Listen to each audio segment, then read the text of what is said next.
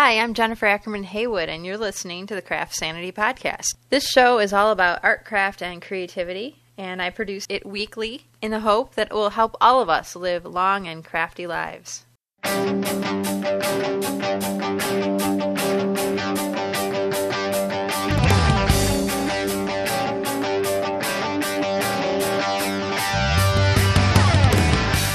If you craft, you probably know all about craftster.org, that fantastically addictive web forum that's like an online craft night that never ends. On this episode of Craft Sanity, you're going to get to hear from the one and only Leah Kramer, the woman who launched Craftster in 2003 and has watched its member base grow to more than 60,000 crafty people around the globe. Thanks to Leah, we can visit the site at any hour of the day and search a massive database of project tutorials to figure out how to make just about anything from crocheted Wonder Woman power bracelets to shoes decorated with starburst wrappers or some funky fabric jewelry made from scraps. Because of Leah's just right blend of computer science knowledge and her love of all things crafty, we get to search for how to's, show off our latest creations, and seek crafty advice from peer experts around the globe. And as if Craftster wasn't enough of a contribution to the do it yourself community, Leah, 31 of Boston, is part owner of a cool store called Magpie. The store in Somerville, Massachusetts, stocks original creations from artists, crafters, and indie designers. Leah and I recently chatted about the creation of Craftster, her decision to leave her day job to keep it running, and her collection of vintage craft magazines that gave way to her fun new book called The Craftster Guide to Nifty, Thrifty, and Kitschy Crafts 50 Fabulous Projects from the 50s and 60s. So stick around and hear how it all got started. What did you go to school for? Did you go to? Um, I I went to UMass, University of Massachusetts, and I studied computer science. I actually uh, didn't know what I wanted to do when I first got to school. I was like, I don't know, photography, religion, uh, English. I had no idea. And um, I remembered really loving to tinker around with computers um, when I was younger. And so I was like, I'll just take a computer science class, and I, I really loved it. So I ended up majoring in that. No, I know I'm kind of a well, I'm a word person and a you know like art supply person. Um, but computer science is pretty hard, isn't it? I mean, did you find it challenging? I mean, with Well, for me, it was actually really fun. It was like problem solving. It was like um like when I was a kid, I used to love to get these magazines that were um full of like logic problems and word problems and stuff like that. And I found that getting assignments in computer classes was like a challenge. Like, you, okay, you have these clues and you have to solve the problem, and you and you have these the tools are just like the the commands in the in the programming language. And every single assignment was just I couldn't wait to like run to the computer lab and and do it. So it was, it was just it was fun. I mean, there were times when it was like hard and over my head. Especially, I had to take a lot of math, and I'm not so good at that, but I had to get through it to get my major. But for the most part, the computer programming was really fun. yeah, I was. I'd be scared off by the math part of it. Oh yeah, yeah. I like trudged through it. It was difficult.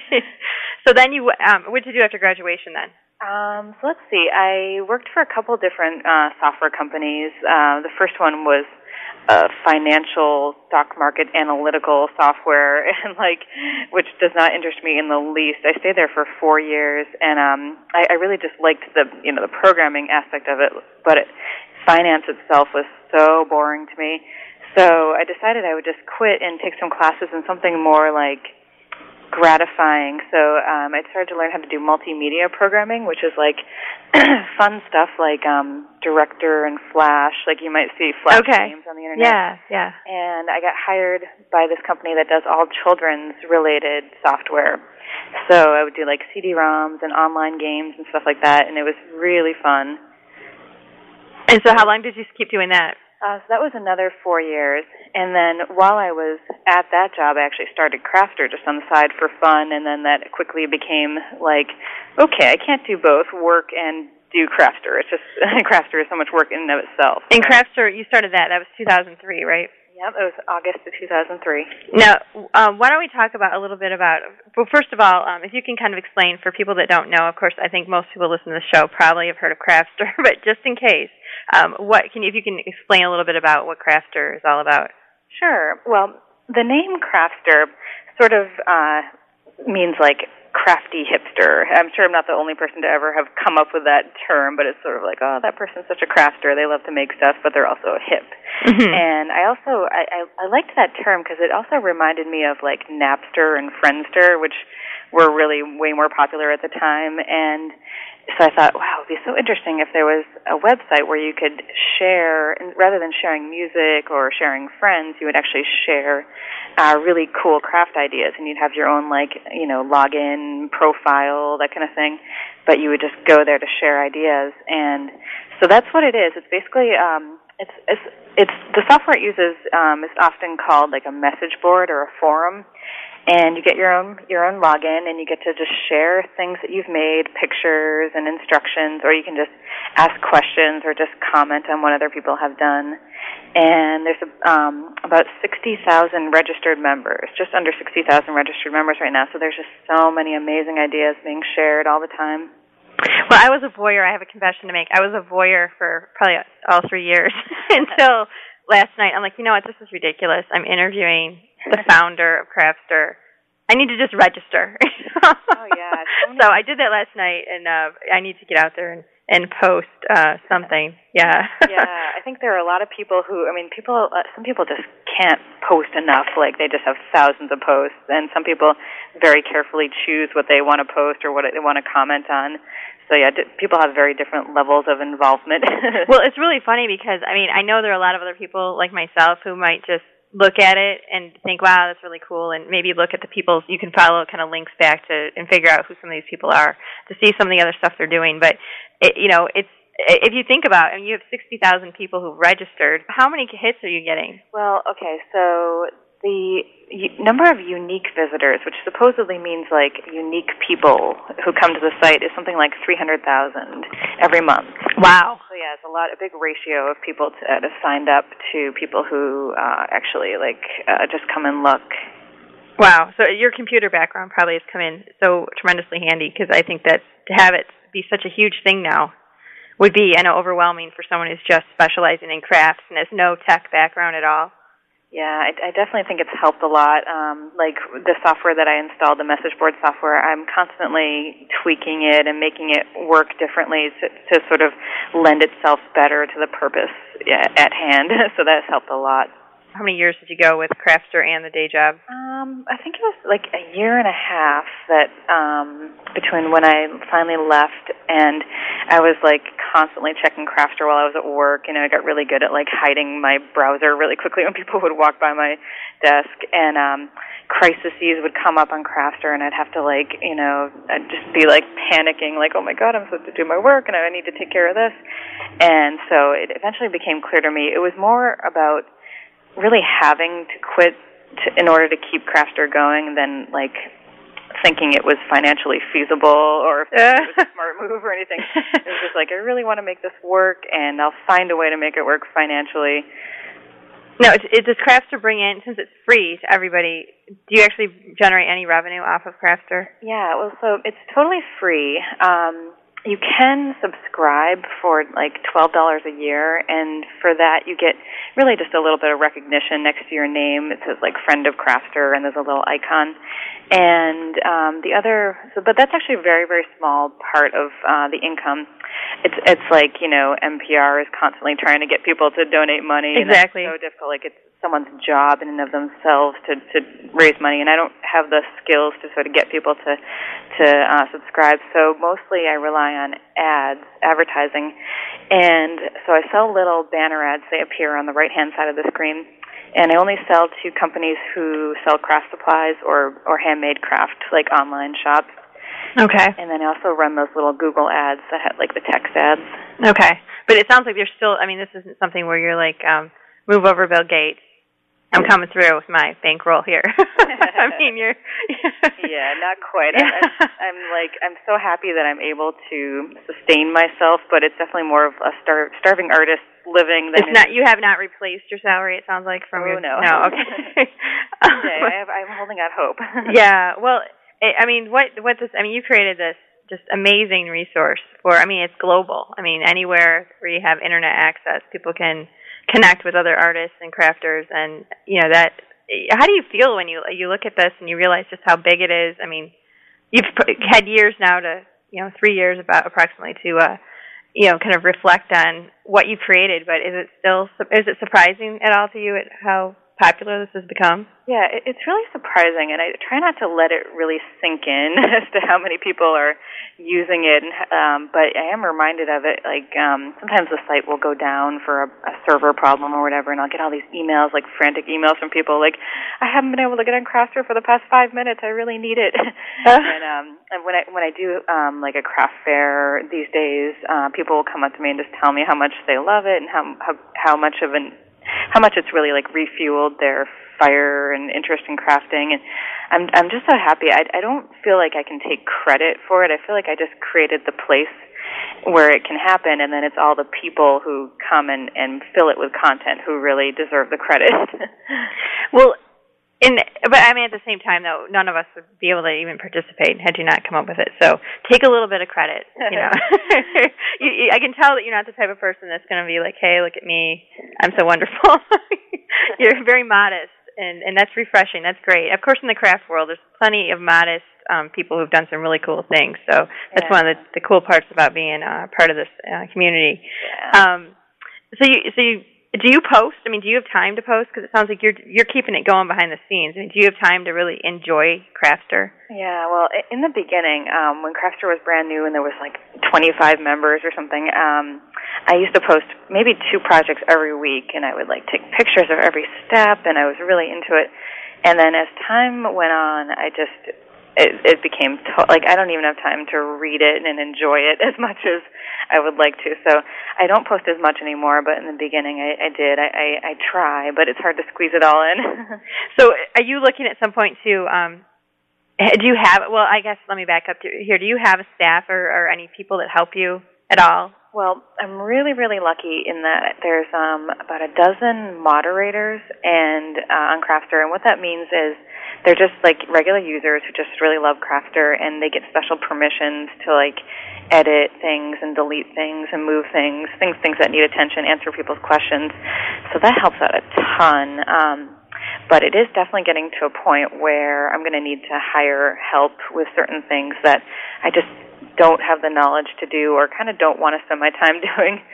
like um, it, as as the site becomes more and more high traffic, there's all these like hardware and server type considerations which like I have no background in and so I'm really looking forward to offloading some of that at some point and then it'll I'm like my have my eyes on the prize like I'll have time to craft again once yeah. I offload some of these things. Well, if you had, because um, obviously I know you try to. There's several rules when you sign up that you want this to be a friendly environment. You know, you want it to be um, people not doing ridiculous things. But if you if you found for the most part that craft uh, crafters out there behave themselves, or have you had some significant p- people trying to just post ridiculous things? Yeah, luckily, I'd say like 99.9% of what goes on is really friendly and supportive. And every once in a while, there's somewhat of a surly person who wants to just sort of like confront everyone and everything. But luckily, it's pretty few and far between. And they, they usually get kind of fed up and leave after a while, so that's good. Well, I imagine all the other crafters probably gang up. I know there's so many projects on there. I don't know if you know if you have a count of how many projects total have been posted. Do you know? Uh, well, let's see. Um, I have Craftster open right now, and there are every like um, topic of discussion is called a thread. And let me see how many threads there are. Uh, actually, maybe I don't have that information right here. So yeah, because it looks like I'm just scrolling down. It looks like oh there's like a mass. I don't know if you have a total, and it's not a big deal if you don't. I think anyone who visits the site is going to get a sense right away that there's. Yeah. You can spend like days and not see everything. Um, oh, I know. It looks like there's eighty thousand, around eighty thousand topics. wow, and all of those are have multiple directions you can go. And it, what it, I know it's this is going to seem like a ridiculous question now that I've asked you, and there's so many projects. But is there, are there things that stick out in your mind as being the most memorable things that you've seen posting. I'm sure there are things a lot of there's a lot of repetition. You know, people have similar ideas uh, about you know like denim projects or quilting or whatever. But um, are there any things that stand out in your mind as being some of the most extraordinary things you've seen posted? I get I get asked that question from time to time, and it's so hard. It's like harder than answering what's your favorite song, or, right? or your favorite color, or whatever. because there's just so many amazing ideas, and they're amazing for different reasons. Like, I always love projects where people take old things that would be thrown away and they make them into something new. Like, for example, um, I just picked the latest featured projects, which I do just about every month, and there's this lamp somebody made by like stacking up a bunch of really cool, co- colorful eight-track cassettes and drilling through them, and then the base of the lamp is the eight-track cassette player. Um, so I always love projects like that. Yeah, I have that open here. That is really cool.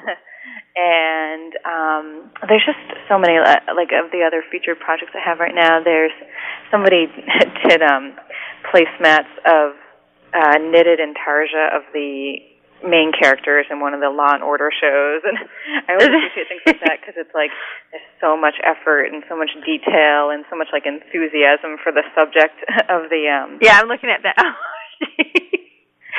it's crazy. Uh, and then there's this other amazing project that I just put in the featured projects where this person took um, all kinds of really colorful fabric scraps and like cut them up and folded them up and then strung them on. Oh, I saw that last night. I absolutely love that. It's so genius, and I've never seen anything like it. And I'm one of those people who saves everything. I'm like, someday I'm going to need this, and if I don't save it, I will just be kicking myself. So um, I really appreciate that one. yeah, I mean, it looks beautiful. It's just a gorgeous uh, necklace. And, yeah. and so, is this part of the reason why you think you created this? Is because you can you've now a place to save all these great ideas? Yeah, I mean there there were other communities on the internet for where crafters were congregating and still are, and like there's a great live journal called Craft Girl, and I I love those places and I actually still go there a lot. And but the thing is that it's because of the way the software works, the information just kind of piles up on top of itself and it's hard to find what you need later on. So when I created Craftster, I really wanted it to be a place where you could everything was really organized and you could just drill right down to the the kind of thing that you wanted to find. So sort of like that's the kind of website I wanted to have. So that's why one of the reasons why I created it. So did you have to write a bunch of new software for this? No, um, so the software is like uh, it's a standard message board or forum type software, and it comes um, basically working out of the box. But then I, I, I do tweak it a lot, like the way it looks, and I add features and things to it. But luckily, it was mostly written for me. Yeah, because I was just wondering how much of your um, computer genius came into this. I, I think you know being being um, comfortable with programming and all that definitely helps because it just there there are times when it's like I really want to add this feature. It would be so helpful to have, and then I can just go in and, and code it in there. So, well, how how would you say? You know, this is a big, lofty question here, but how would you say Craftster's changed your life? Well, I I think the the thing that I'm most grateful for for Craftster sort of like taking off as it has is that I have been able to leave my day job and I always dreamed about it. I was like someday I'm going to just do all things craft related for a living. And so I feel like I'm, I'm basically doing that and then it, it's it's nice to be working like spending all your working hours of the week towards your own goal rather than someone else's goal as much as you might love what you do it still is normally someone else's goal that you're working towards. So I really appreciate like I, I work way more hours than I ever did at any job, but it's it's for myself and it just it's so much better. well, yeah, I, I with I know with just doing this show, I put in quite a few hours, and it's it's but it doesn't feel like I mean you're I'm working and I'm working harder than I do, do sometimes at work, but it's um yeah, and I understand what you're saying about just having it be for yourself and for your own goal, and it really is um rewarding. Yeah, it's So- so nice. It's like once you find a project like this that you're passionate about, like your your podcast, for example, you you never you're never in a position where you don't have something to do that you enjoy doing. you know, you never have to sit around and be like, I'm bored. What can I do? You, have something to do, and you, and you like doing it. So I'm curious about what kind of response you got because I think um, a lot of people, especially people with like creative tendencies, that might not fit into the whole nine to five mindset. I mean, they could be totally, I mean, very capable employees, um, but their heart is somewhere else. And with yours, it was with Craftster. Um, did you find that when you told people, um, I mean, did you go part time to transition, or did you just cut cold turkey? You say, okay, um, I, you got my two weeks. I'm, yeah, well, I was really lucky that they let me at first. My my company let me cut down to um, Monday through Thursday, and I was like, oh, I have this whole extra day. It's going to be great. And then it became clear that it just wasn't going to be enough, and they were, you know, very very sad but very happy for me. So I think I think that's probably a, a scary thing for an employer to know that uh, one of their employees is pursuing something outside of, you know. what- Oh yeah, I think yeah, because they they want to keep their people, you know, focused on what they want them to be focused on. I still still have a great relationship with them, and in fact, they just recently contacted me about this job they have that involves crafting in some way, and they wanted me to come consult on it. So it's it's um, they're, I'm very lucky that they, you know. Oh, that's really nice. You left on really great terms, and Yeah. um, how did your maybe family and extended family and people outside of you know because when you show up at Christmas and last Christmas you were, you know, working a normal job like normal people, and then there in every family. There's people that don't quite understand um or in in your global sphere a neighbor or whoever it might be. You're doing what? You know they might not have internet access you know. How did how did that go over with just the world around you Yeah, luckily it is hard to explain to people. Um, in fact, like when I meet someone brand new and they say, "What do you do?" I'm always like, "Oh no, how am I going to explain this?" It's like impossible. But luckily, um, everyone was really supportive, and I think like my father is really entrepreneurial, and he wants all us kids to be going out there and making gazillions of dollars for ourselves. Um, but he was able to see that like I'm I'm doing something that's affecting a lot of people, and, and it's really exciting, even though it's not super profitable. So he was really supportive. And uh, my boyfriend at the time, who's my husband now, he was great. Like um, I thought that the savings that I had would last me longer than it did happen to last me. and he was great in helping me uh, support help, helping support me until I started to get on my feet. So I was really lucky. Yeah, well, that's yeah. I think having a um, someone in your life that's really supportive um, makes all this stuff possible. So that's Oh yeah, that's great. So, do you have advice for other people that are you know sitting at their desks and you know ho- wishing and hoping that someday they're going to get to to leave and, and pursue their the thing that truly interests them? Yeah, you know, it's it's difficult. I know that a lot of people, I hear a lot of people say that they love crafting, they love selling their crafts at craft fairs and in their web shops and stuff, and they would love to do it full time if they could. Um, and I think think one of the things you really need to do is just sit down and do the math. Like if you can only make these certain number of things in a certain number of hours, and your profit margin is this or that, like is it really going to sustain you or not? And if not, um, I I think what I would do maybe is get get some part time work that you really enjoy, like maybe it's art related, and then do the the uh, the crafty thing for the other part of it. I, I think it's really difficult to do the crafting thing full time. Well, especially, and I've also heard people say too, if they go to do that full time, sometimes they haven't really thought it out or planned it out. Sometimes they realize they don't like to do it full time, Yeah, but then they've also already lost their full time job. I know so- that's that's that's definitely a concern too. Like, are you really going to enjoy making the same thing over and over again for eight hours a day? And I know some a few people that I know really can do it and love to do it, but it, it is important to consider whether you really are going to want to do that.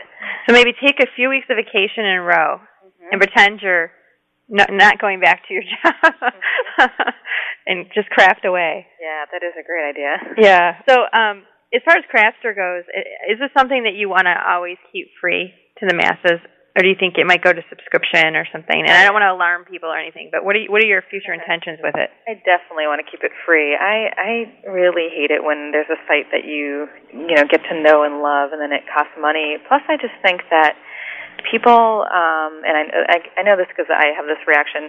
No matter how awesome something is, if I have to like take the time to fill out a credit card form and pay for it set up a, a you know a whole account like that, I'm just not going to do it. So I am just you know. From just it's sort of the vibe of Craftster to be free, and also just because I don't think it would be feasible to to require people to pay. I'll always try to find other ways of keeping it free. Well, that's great. I think people really appreciate it. I know I love it. My sister loves it. I mean, people, yeah, crafters everywhere love the site. So Yeah. it's, it's so thank you, thank you for creating this. I think Oh, it's wonderful. Thank you for saying thank you. Yeah, and and your vision. Um, now that we've uh, uh, you know put everyone at ease and they know it's going to be free, um, what would you like to do with it? I mean, do you want to just let it keep growing on its own, or are there certain things that you'd like to see that to add, you know, features you want to add, or or any new vision you have for the next, um, you know, the next year or so of Craftster? Yeah, well, there's some a, a few things that I'm working really hard on, which are not very interesting, but like just making the site speedier and and able to sustain the traffic that it has now. Because I know sometimes it can be pretty slow. So that's one thing I'm working on. But the other thing is that using the message board software, it's it's great and it works really well, but it's a little bit. Sometimes I feel like it's uh, trying to fit a square peg into a round hole. And so I'm working on ways of allowing people to share projects in ways that really lend themselves more to like actually sharing a craft project. So different sort of software uh, solutions that really lend themselves perfectly to sharing craft projects and maybe like um, if you click on an iPod Cozy project, you can click on another link that takes you to all the other iPod Cozies on the website, things like that. Oh, wow. So I think that would be really cool. So it will just help people kind of gather more ideas. Yeah. Quicker. Yep. Well, that's all we need now is more distractions. You know, because I, I, think I have been amazed at myself. Like I'll I'll say, okay, I'm just going to check something real quick, and I'll have a particular thing that I'm trying to do. Go on, just search around. Okay, and then I'll see a link or the featured project, and like two hours later, I'm like, where did my time go? I mean, it's well spent, and I'm very happy. but I'm just like, I can't believe this. But it's like this this you know, you just get sucked into the craft sphere, you know, and it's um, yeah, I great. know. I sometimes wonder like how much Craftster is responsible for people getting way much less work done in their office. Well, I purposely do not look at it from my office because I would be fired. Um, Sometimes I think about like instituting a, an optional feature where you can be like limited the amount of time you're allowed to spend on Craftster, like those timers you can put on TVs. or it just like blocks you for you know you're on there for two hours and then you're blacked for the next two hours. Yeah. That's really funny. Oh, that's funny. Yeah, I mean, you might have to. There might be, um, you know, for our generation, there might be, um, you know, Crafters Anonymous. people, are, people, Craftster Anonymous. Maybe people are addicted to craft. Oh yeah, some people have started calling it Crackster. Crackster. I do. I do say when people, you know, I, I know I've used that phrase before. People, yeah, I'll be like, yeah, it's like crack for for crafters. you know, totally. So, oh my goodness. Well, it sounds like you have a great time behind this. I mean, it, it sounds like you're very happy and very proud of the fact that this has really exceeded your expectations. Yeah, I just I feel so lucky that people have flocked to it and you know that they share the ideas that they share on Craftster. Every time I see something brilliant, I'm just like, gosh, thank I'm just so thankful that they came and shared this here. So So three years ago, when you were you know working uh, um, you know in the computer industry, and um, uh, were you did you ever imagine that people across the country would and over all over the world would know like who you are like within three years? That there'd be crafters everywhere being like oh yeah i've heard of her. She's the one who came up with Craftster. I mean can it, it, did you ever i mean think that that was a possibility? Gosh, you know, I still can't believe that that's the case, but I'm told that that's the case, so I'll believe it. But um yeah, I mean, like myself as a crafter, I love to craft, but I'm like not nearly as talented as all the people on this this message board. It, it's just crazy. But um so in a way I feel like gosh, I don't deserve to be known like that, but yeah, I never imagined it. When I started it, I remember I, would, I told all my friends about it, and I had like 25 members, and then I had 50 members, and I was like, I have a website that has 50 members. I just, I never expected this in a million years. And is why don't you tell us a little bit about your background as a craft uh, a, a craft star here um what it what got you into craft Well, I I didn't come from a particularly crafty family. Like my mom didn't really craft. My neither of my grandmothers. They were just really busy raising their families and so forth. So I didn't really learn it from them. But I remember my mom teaching me once how to make a pillow out of fabric, and I thought that was the most magical thing in the world. Like, you sew it inside out, and it's like doesn't matter how rough it looks when you turn it inside out, it looks perfect. That's like the one thing I remember her teaching me, and I would constantly make little pillows out of anything I could. Like she had the obligatory sewing basket with the, the good scissors in it and that kind of thing, and I was constantly like sneaking in there and taking them and then putting them back. Um, I loved I always always loved making things, always making a mess and uh I was one of those kids who in school, you know, in summer camp, I loved when it was time for arts and crafts and I hated when it was time for sports. and you know, we get projects in school like okay, everyone make a valentine to bring home to your parents and mine mine would be like this like crazy elaborate thing with like pop up elements and stuff like that. So I always loved doing it. And as I like in my teenage years, I remember I didn't do it as much. I think I didn't really, I really didn't craft very much. Um, I think it just wasn't cool. It was like, you know, you sew like or you knit. My weird crazy aunt knits, you know. right. In, in, in high school, like you were really encouraged if you were good at fine arts, like music or sculpture or, or drawing, or but not crafting. Just wasn't even like part of anything. but um, in college, I I um I rented this apartment and, and Michael's craft store was like right within walking distance. And I just went over there and was poking around one day and I got really attracted to those little tiny glass beads called seed beads. Oh yeah, yeah, those are fun. And I fell like head over heels for seed beading. Like I just would buy every book and every magazine. I like to do the things where you weave them together in intricate ways. And I just loved how it's like one tiny little thing after another and then it, it eventually grows into this big beautiful thing. And the problem was though that it wasn't my style. Like I didn't like to wear it. I just loved to make it. so I would do like craft fairs and things like that and give it away as gifts. Um, but eventually, I um, I stumbled upon the Bizarre Bazaar actually in Boston, and it's interesting because I know you just had a, a podcast with Greg. Yeah, he was great. He's a really funny guy. Uh, yeah, he's awesome.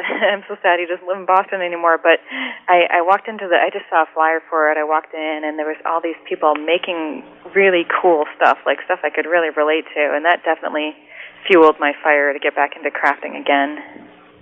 And so that was back in. I think he kicked that off. What was it? 2001. Right, 2001. Yeah.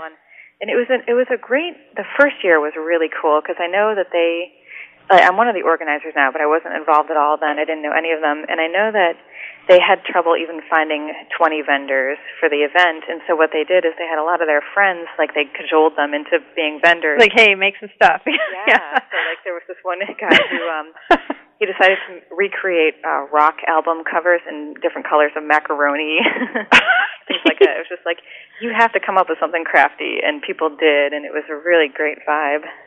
Well, the thing that's so, so cool about you know Greg's creation with Bizarre Bazaar is that he's made basically told every empowered everyone, hey, whatever you want to make, you know, it's a craft, go for it. And it really is kind of liberated, so you don't have to do this whole, you know, dainty doily, you know, or crochet a ripple afghan. I mean, there's so many other things that are considered crafts, and it's really cool. So oh, you, yeah, like it's an extension. It can be an extension of your personality.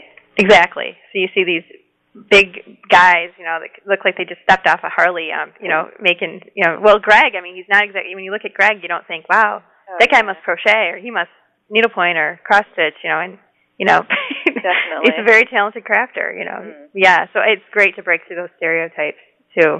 And so you got sucked in to Bizarre Bazaar.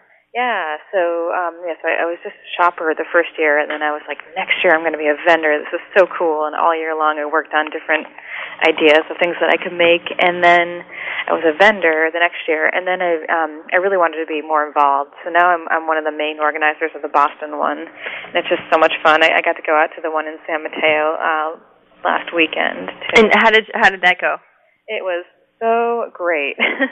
it was just unbelievable. It was part of this huge event called the Maker Faire. Yeah. Is on by Make Magazine, and so it's at this giant fairgrounds. And most of the exhibits, I would say, were like sort of tech DIY related, like um, you know, this guy who built his own Segway scooter from scratch. You know, oh my goodness! Balancing scooters and just sat there all day long and talked to people about how he made it.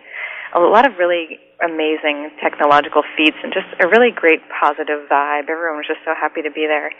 And then the Bizarre Bazaar was right in the middle of it, and then there was like a smattering of craft related things all around the um the event. So it was just so much fun.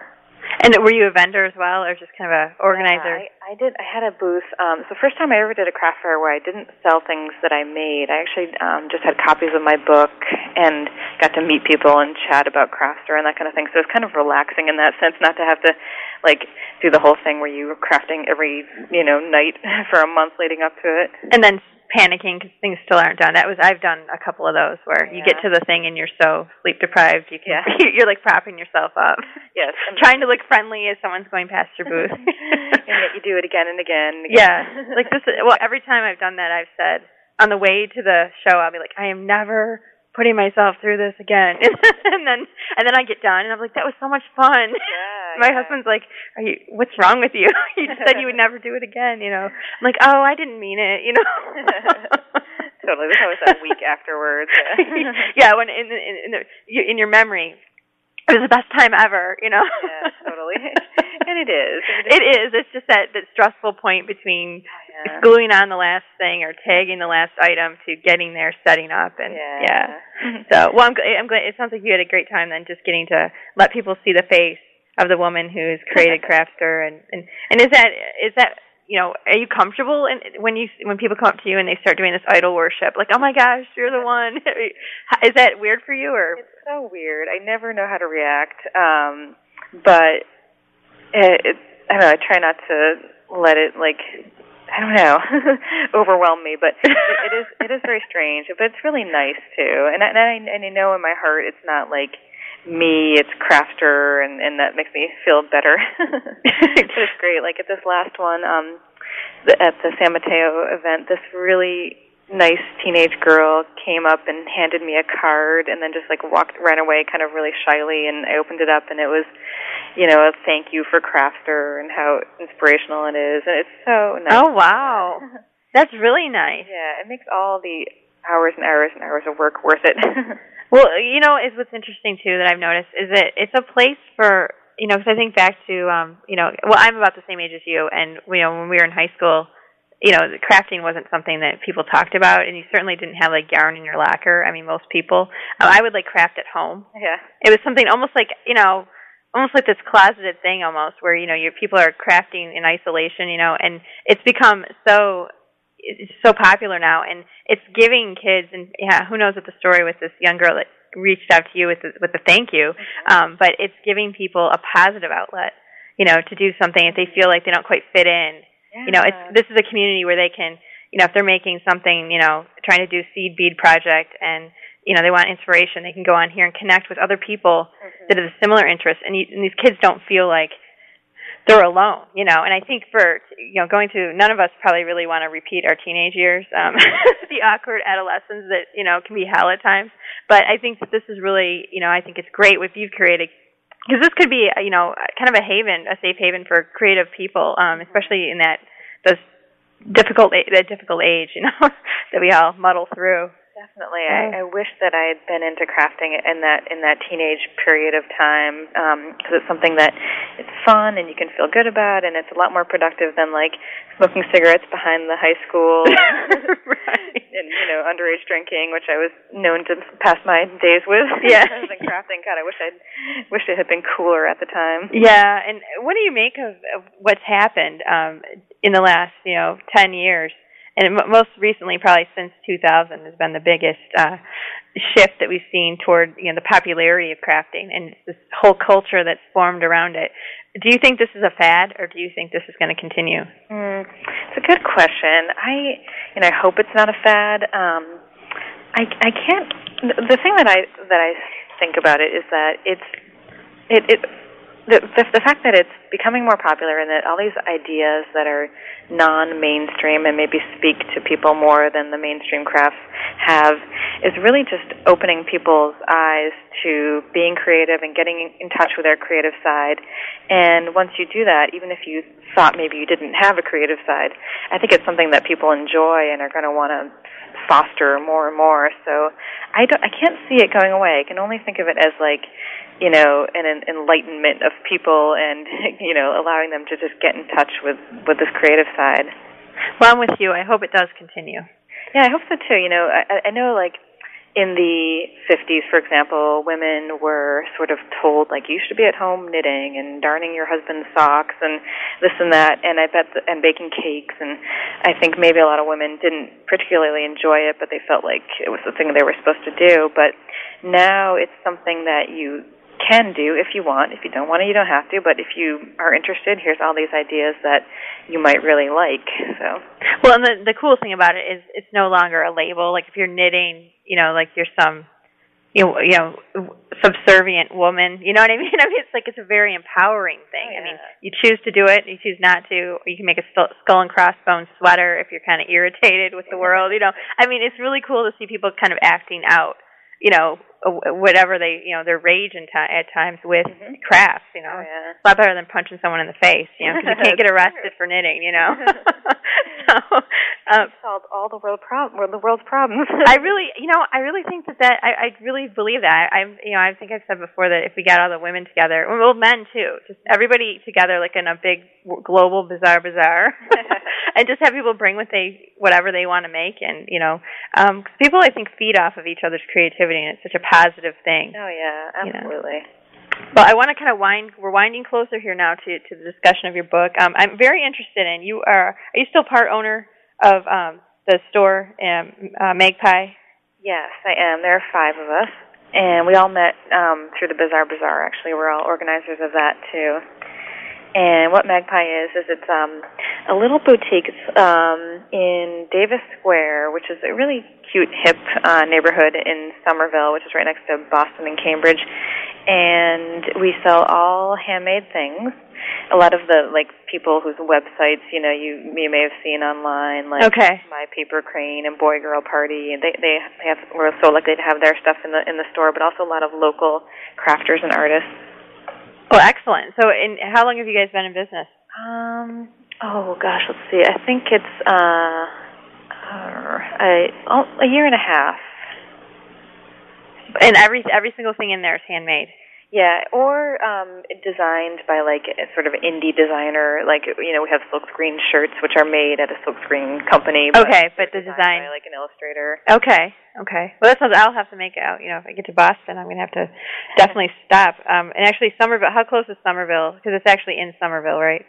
Yep. Um, there's there's a the, the major subway system in Boston um, goes right into Davis Square, Somerville, so it's really close to like to, to Boston. So Okay. Really Well, it sounds really cool. And do you also make things that you sell there? Yeah, it's it's so great, like uh, to be the owner of the store because I can, or one of the owners of the store because I can just have like a prototype that I'm like, huh, I wonder if this would work, and then I can put it in the store the next day and, And see if anyone's like it. interested. Yeah. Yeah, it's really cool. So, what types of crafts um, do you do? Well, I I really like um making things out of interesting things that I find. Like I love thrifting and going to flea markets and looking through people's trash piles, although I should, probably shouldn't admit that. and uh you know, being inspired by the things I find. Uh like I always run into these um plastic boxes of recipe cards from the um 50s and 60s and 70s where they have a photo of like the item you can make on the front and the recipe on the back. And because they're vintage they often have like hot dogs wrapped in cheese wrapped in bacon on a creamed corn casserole things like that. So I, I always collect those and I make things uh, like greeting cards and notebooks out of those. Um so yeah I really like to remake things into other things.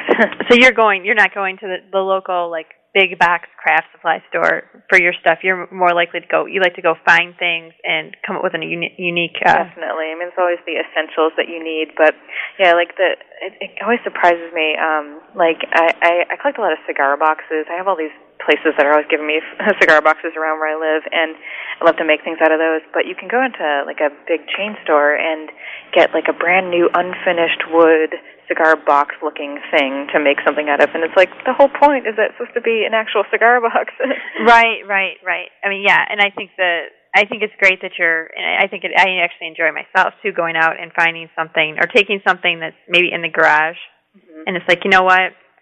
I'm not going to throw this out because it's too good to throw out. But what can I make out of this? You know? Oh, totally. And you can cut down on the uh, number of new things you need to buy if you can fix up the stuff you have in really cool ways. Yeah, and it's great to see people doing that because you're right. There's too much stuff going in the landfill, and and Oh, then yeah. to buy like a brand new thing that someone might eventually throw in a landfill. You know, a box that you can use a box you already have. Absolutely. So with your your thrifting and and going to garage sales and and and looking for some of these items you like to collect, can you talk a little bit about your your collection? And that'll be a great um, lead into the book that's kind of evolved from that. Yeah. Um, tell us about your collection. oh gosh, I am such a pack rat. My husband too. It's insane. Like we we had to we had to find the biggest apartment possible when we moved last time because we were just like we have so much stuff. We just have to face that we need tons of living space. So we're always collecting weird old things. One of the things I love to collect are um like old how-to books, especially cookbooks and craft books. Like the the cookbooks, like I said about the recipe cards, are just the recipes are so funny that the Jello molds and the Yeah.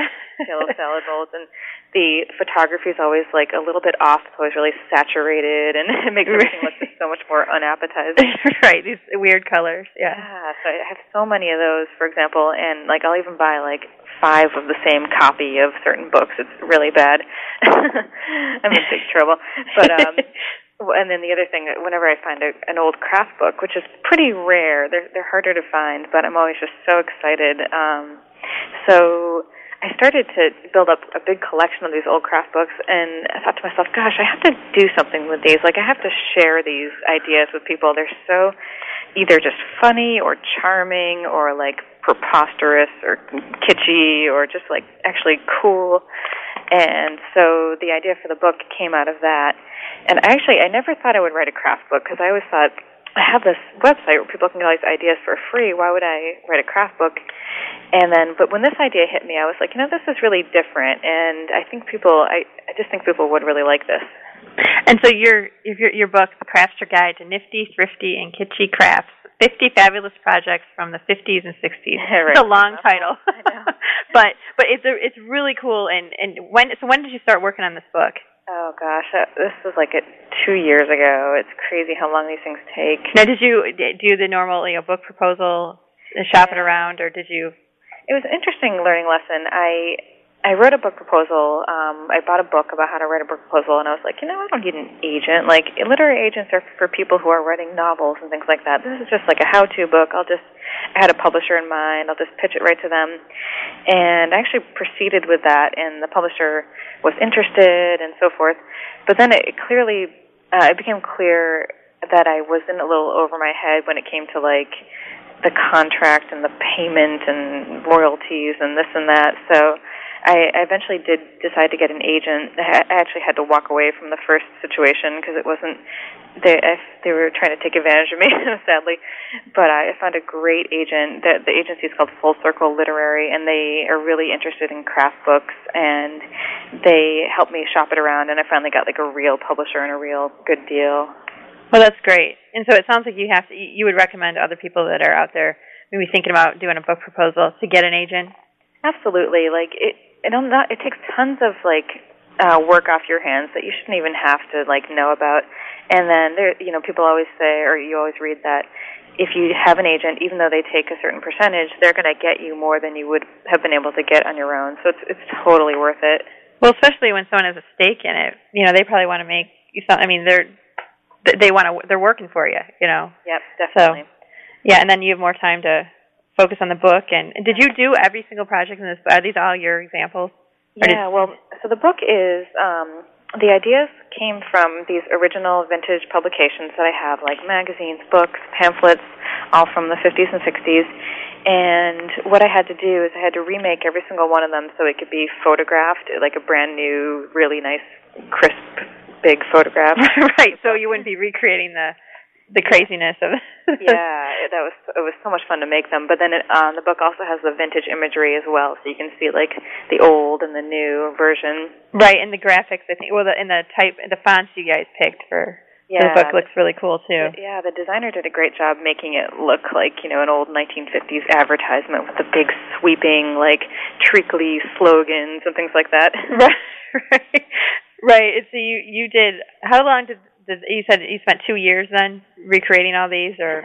well, yeah, like the idea came up two years ago, and then um, I don't know how long it took me to do the projects, but one of the things that took the most time was getting permissions for everything. Yeah, because I noticed at the bottom of just about every page. Well, I think every project has a permission. Yeah. yeah that was really tricky because in a lot of situations, like the publisher, you know, got bought by this person, got bought by this person who died and went out of business, and this and that. So I had to I had to actually forego a bunch of projects, sadly, because I couldn't track down the right people. But uh, it was really interesting to do it. It was sort of like being a private detective. Like I'd go on the internet and I'd read about this company and how they got, you know, like Cannon Mills. Uh, there's a towel project. They used to make towels I, got to read the history of them and how they went out of business and what their mills were like and, and all kinds of interesting stuff. So I, it was really kind of fun getting all that stuff, but it took a long time. Do you have a project that you think was just? um Well, I do have to ask you. I, I know you probably been asked this already by other people, but the loincloth. You got. You, what did you think when you saw that? When I I have I have such an enormous collection of these old like craft booklets and magazines, and that's one of those that I was just like that was one of the the kinds of things I love about crafts of this era is that some of them are so funny, but at the time they weren't trying to be funny. Like they served that up in all sincerity. So the loincloth project is from a booklet called Make It with Towels. it's like not the and Mills one, it's a different company. and it's all kinds of like wacky things that you can make out of towels and they're just so funny. So this the loincloth one is like these two strapping men wearing like the photo is just it's just like uh, I I just can't even get So was this was this meant to be like a like a Halloween project or something? No, it is meant to be like your husband gets out of the shower, he throws on his loincloth, and he walks around the house. Like it's totally sincere. It's not a costume. because it just seems to kind of fly in the face of the whole Leave It to Beaver era. You know what I mean? I mean, yeah, it is. It is kind of risque if you think about it, but it yeah. it's so funny. Oh, I love that one. Yeah, I think that that's uh, that's pretty hilarious. So, it, and your intention to, I mean, for people who might be listening thinking, geez, what what is this all about? The projects, you know, obviously range from, you know, char you know, uh felt animal patches to, you know, felt flower appliques. I mean, you have to- um, towel handbags. I mean, I thought I, I really liked the pops or the popsicle stick purse. I think I made one of those back in arts and crafts Yeah. a long time ago. Uh, spool knitting. Um, what was your criteria? What were you looking for? Well, I first envisioned it like sort of half coffee table book, half how-to book, where you'd really like you'd sit, you could sit back and kick up your feet and just enjoy looking at it, looking at all the beautiful imagery and all the funny ideas and so forth. But it it also then started to become maybe 75% how-to book, 25% coffee table book. So there are a lot of projects in there that you'll really, I think the reader will really want to do. Like they're truly cool projects, and then there's the smattering of like you just gotta laugh at this project. so it, it sounds like you're not really expecting a lot of people to run out and grab some, get some leopard print uh, towels for a loincloth. I hope not, or maybe I hope so. I don't know. I guess you'll let people in the privacy of their own home. They can do whatever they want. yeah, but just don't share that one. After. yeah. yeah, you don't want to see the photos, you know, for that. Yeah. Oh goodness. Well, it sounds like you had a great time uh collecting the ideas and and these are all from books that you own. Mhm. Yep. And so how many hundreds more projects do you have that we're not are you going to have a volume 2? I don't know if I will. It, it was so much work to get the permissions, and then the other part of things was like a lot of times you you you have this old magazine, and there's like a picture of the guys wearing the loincloth, and there's a two sentence description of uh, how to make it, and I would have to write like really clear instructions, and it was a ton of work. So I don't know if I'll do another book like this, but. It, maybe I'll open like a little public library. People come over and look at the uh, original, The originals. magazines and stuff. Yeah, there might be some or have a, some kind of online database or something Yeah, like that. really that'll that'll keep you busy for the next 75 years. Yeah. Yeah. Um, I thought it, it, just the range of projects too. I was kind of surprised too by some of the things in here. Like I, you know, it never occurred to me. Uh, toothbrush bracelets. Mhm. Was that surprising to you to come across? I mean, I, I just, I mean, that seems like more like something you see on Craftster now. Yeah, well, that that was really interesting to me. There, there's this magazine called Pack-O-Fun magazine, and they're actually still around today, but they've been around since the 50s and have tons of old issues. And I was looking through, and I saw this whole thing about what to do with toothbrushes. And I know that people are still making the toothbrush bracelets on Craftster these days, and I thought that was so cool that like here it is, like here's maybe the very first incarnation of this project, and somehow it's been passed on, whether people know that it's been passed on to them or not. So I thought that was really neat. Same thing with the record bowls. Right. Also from Pack-O-Fun magazine, you know, the instructions for how to like melt the record in the oven and make the record bowls. And I just thought that was so cool that like it's been done for so many years and people are still doing it. So it kind of steals the thunder a little bit of the people that showed up about six years ago at some of these art fairs. Yeah. and people thought, "Wow, I've never seen that before. That's what you can do with those old records." So people were actually melting records that um were, you know, that was the technology back then. The records, you know. yeah, yeah. those are just all around you all the time. So it makes sense that people were trying to find ways of using them. Yeah, yeah. So it gives you something else to do with the records in your basement or wherever. Um, do you have a favorite project in here, Hmm. or something that you actually make? Um, even though, because I know this is kind of a tongue-in-cheek publication here, where you're not expecting people to read it very seriously, and you know, I mean, this is meant to, as you said, like, kind of just entertain as well as inspire. Yeah, well, I do think I do think there. Well, it depends on your your personality and and and so forth, or whether you're really going to make these things and wear them out in public and so forth. But I, there are a lot of people I think these days who who like to incorporate retro style in their what they wear and what they have around their house. So, um, but I'm trying to think. I, I love the popsicle stick purse. I think that was just adorable. I've actually made two of them now because I gave the first one away and I just made another one. It's just so kitschy and so cute when it comes out. So it's probably I don't know, but there's so many. There's also the the toilet paper cozies. There's two, there's two of them. And right, those are fun too. Also, I just love that there was a time in history where people covered their toaster and their toilet paper roll and their like dish soap with little dresses and things. there's so many favorite projects. It's hard to pick one. so, do you actually use a popsicle stick purse? I have not yet brought it out in public. I'm I like the whole like messenger bag over the shoulder comfort thing, but yeah, if I was going out to a special occasion, I might bring the popsicle stick purse out and see, take it for a test run. yeah, and, and you'll have to post about how that goes over. Yeah, you know, on your blog. Yeah, that's the most practical purse. But who do you think if someone's thinking, okay, I'd like to get this? You know, I have a friend who's crafty. Birthday's coming up, but um, obviously this is a book intended for crafters. But who else do you think this is the perfect gift for? I mean, who else can you see getting a great laugh out of this? Yeah, well, I think there there are people maybe who uh, grew up in this era and would get a kick out of seeing the things that they grew up, you know, around, like the gold spray painted macaroni and that kind of thing. right. Um, and then I also think that um, a lot of people like myself just really appreciate, you know, the style of the 50s, the graphic design, the kitsch factor. And so I always thought it would be a good gift for people like that who just like to pour over and look at that kind of thing, and then maybe they'll get inspired to actually try to make some of them too. yeah, well, I think I, there's some that I probably won't make, but there's plenty in here that I definitely am going to make. Yeah, I think I have to make myself one of those purses. Yeah, but I drop things all the time, so to be extra careful with that one. oh yeah, yeah. So what what do you have on your agenda next?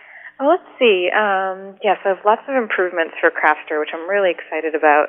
And I, I hope to write, uh, like, I have another idea for a book, which I'm not going to say. But I'm yeah, don't say it, because then, yeah, you want to make sure you're, you have it um, underway. And, you know, there's always Magpie, which we put a lot of effort into. The Bizarre Bazaar is always going on. But yeah, there's nothing really big and new. It's mostly just sort of working on my current projects and Im- improving them all and keeping them going. You, who inspires you, and whose work do you love? Oh gosh, there's so many people. Um, uh, as as far as like crafters who are out there doing stuff right now, um, I love Heidi Kenney's work from mypapercrane.com. Okay, yeah, great work. Oh, one of my favorites. Like she's just the things that come out of her brain. Like you've never seen anything like it, and they're just so adorable and so interesting. And I just I can't believe that she's a mom and she is like she somehow manages to squeeze in all this amazing crafting on top of everything else she does. Um, I also love uh, Boy Girl Party, Susie Ghahremani. She's just beautiful, beautiful illustrations, and then she manages to incorporate them into crafts too. Like she sews little pouches that have the the illustrations sewn into them and that kind of thing. So those are some like sort of modern day hipper crafters that I I get a lot of inspiration from. And I'm trying to think who else. There's yeah, just basically like I'm always inspired by, you know, retro things and things from the 50s and just kind of poring over stuff like that. I'm probably forgetting some key people, but well, I think they'll understand because I think um, there's so many people, and I know anywhere I look on the internet, I'm inspired by everything I see. Just about, you know, so it's it's really um, it's, it's great. I mean, this is another thing. You know, what do you think about the internet? I mean, obviously, um, if the internet wasn't there, we wouldn't be talking because Craftster wouldn't exist. Um, mm-hmm. But I mean, what do you make of this whole, you know, what the internet has done to allow people that love crafts um, to connect in this way? Yeah, it's it's so crazy because you know, you might be from a small town somewhere in the country where you don't know anyone who likes to do what you do, and yet you can get on the internet and people manage to find ways to flock to the same places, and then all of a sudden you have like a thousand friends who you can share your ideas with. I just think it's so amazing. I can't think of anything else in the world that allows that to happen like the internet does. And it just it's like empowered so many people and and really inspired so many people to like get even more crafty than they could have normally. well, thanks again for your time. You've been very generous with your time. I appreciate that. And thank you, Jennifer. Have a great day. Yep. Thanks. Bye. Bye. Thanks to Leah for being such a fabulous guest. It was great to hear the voice of the woman who gave us Craftster, and it's very cool to see how her idea, just one idea, grew into this massive craft sensation. So, congrats, Leah. It's great that you've been so successful. Since we recorded the podcast at the end of April, Craftster surpassed the 60,000 member mark. That's a lot of hipster craftsters out there. Check out craftsanity.com for an easy etch glass project how to from Leah, and you'll also find links to her website there. Uh, just a heads up, I'm going to be running uh, another contest soon, so stay tuned for that. In the meantime, feel free to send me email to reassure me that I'm not just talking to myself. I'd love to hear from all you crafty folks, so don't be shy. As usual, I'm always looking for guest suggestions and any ideas or topics you think would be interesting to do a show about. Oh, and one last reminder to check out the review section of Craft Sanity. There is a review posted of the Yarn of the Month Club.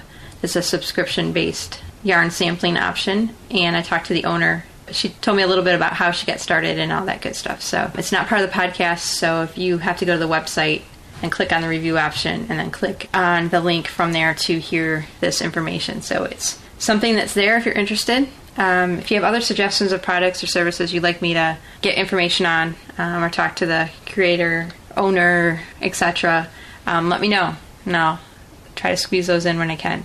Today's music selection is called Extraordinary Girl by Jack in the Pulpit, and I found it on the Podsafe Music Network. If anyone is in a band that wants to uh, submit some music, um, I'd be happy to play it. But I am looking to find some music that maybe some listeners are either making or they like, because um, I find that that's taking a lot of my time to try to find music. So today I was kind of under the gun trying to find some music, and it's not a fun way to find music. Okay, that's it for this week. I'll be back next week, and in the meantime, you have a fabulous, fabulous week, and don't forget to craft sanity.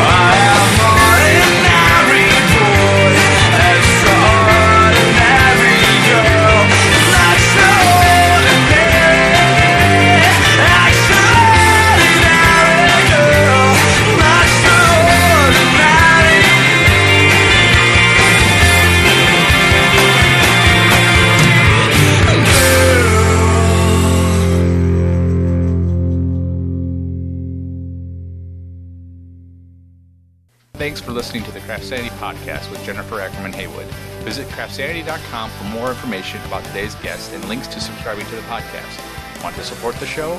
Follow the link to vote for CraftSanity on Podcast Alley once a month. You can also make a donation or buy goods at the CraftSanity store.